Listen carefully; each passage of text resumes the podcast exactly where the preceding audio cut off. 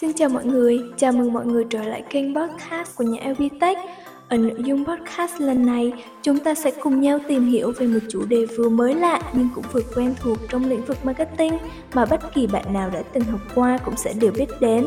Trong hoạt động marketing nói chung và lĩnh vực marketing online nói riêng, mô hình ASAP luôn được các nhà marketer, các nhà tiếp thị quan tâm và ứng dụng Vậy, mô hình asset là gì?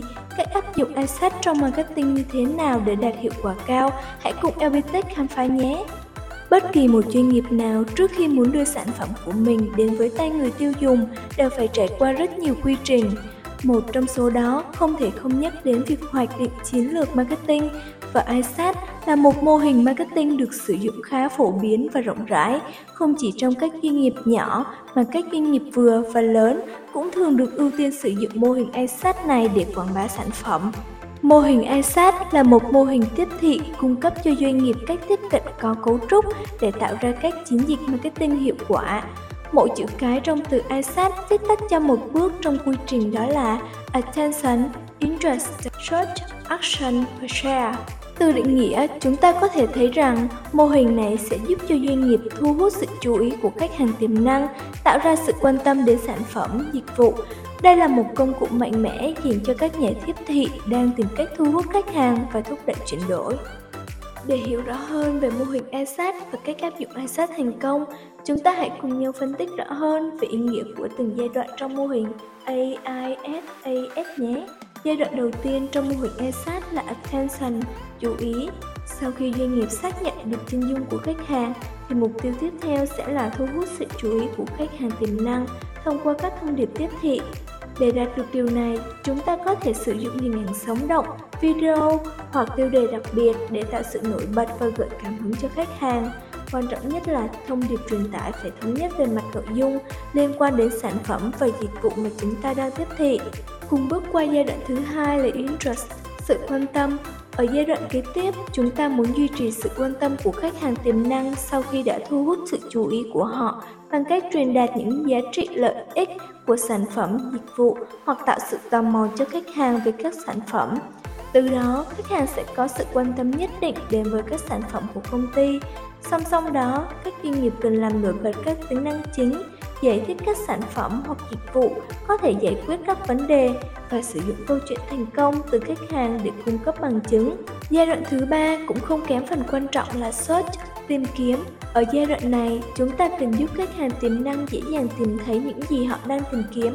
Điều này có thể đạt được bằng cách tối ưu hóa website, cung cấp các hướng dẫn rõ ràng để hỗ trợ khách hàng tìm được thông tin liên quan và sử dụng các từ khóa nhắm mục tiêu để có thứ hạng cao hơn trong kết quả tìm kiếm. Việc hiểu rõ các thuật toán, thay đổi của Google sẽ hỗ trợ các doanh nghiệp rất nhiều trong việc đưa ra sản phẩm xuất hiện trước mắt người tiêu dùng. Tiếp theo là action, hành động.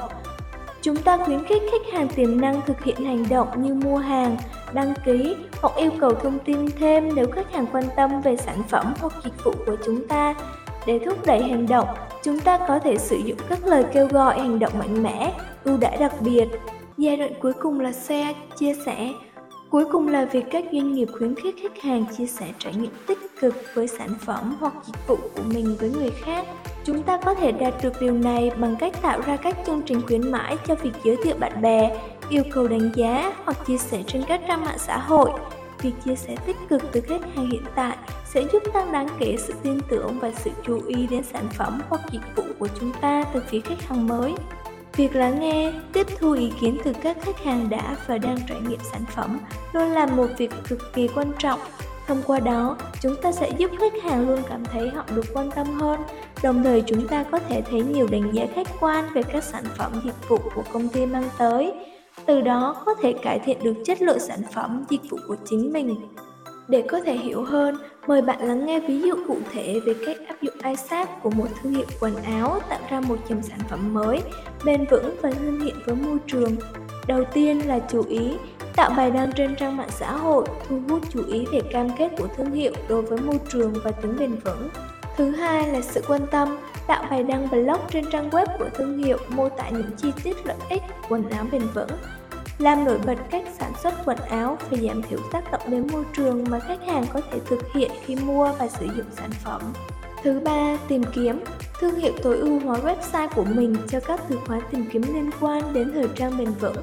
Tiếp đến là hành động, tạo ra chiến dịch có ưu đãi giảm giá cho những khách hàng muốn mua quần áo bền vững lần đầu tiên, làm nổi bật giảm giá trên trang web và trang thanh toán, kèm theo các bài quảng cáo thuyết phục. Cuối cùng, chia sẻ, thương hiệu khuyến khích khách hàng chia sẻ việc mua hàng của họ trên trang mạng xã hội với các hashtag thương hiệu, giúp truyền bá nhận thức về dòng sản phẩm bền vững. Thông qua những chia sẻ trên, có thể thấy rằng mô hình ESAT là một công cụ mạnh mẽ để tạo ra các chiến lược tiếp thị hiệu quả giúp kết nối doanh nghiệp với khách hàng tiềm năng. Hy vọng rằng podcast lần này sẽ giúp ích cho công ty, doanh nghiệp của bạn trong việc định hướng thương hiệu, phân khúc khách hàng, giúp doanh nghiệp và các bạn thành công khi áp dụng mô hình ESAT.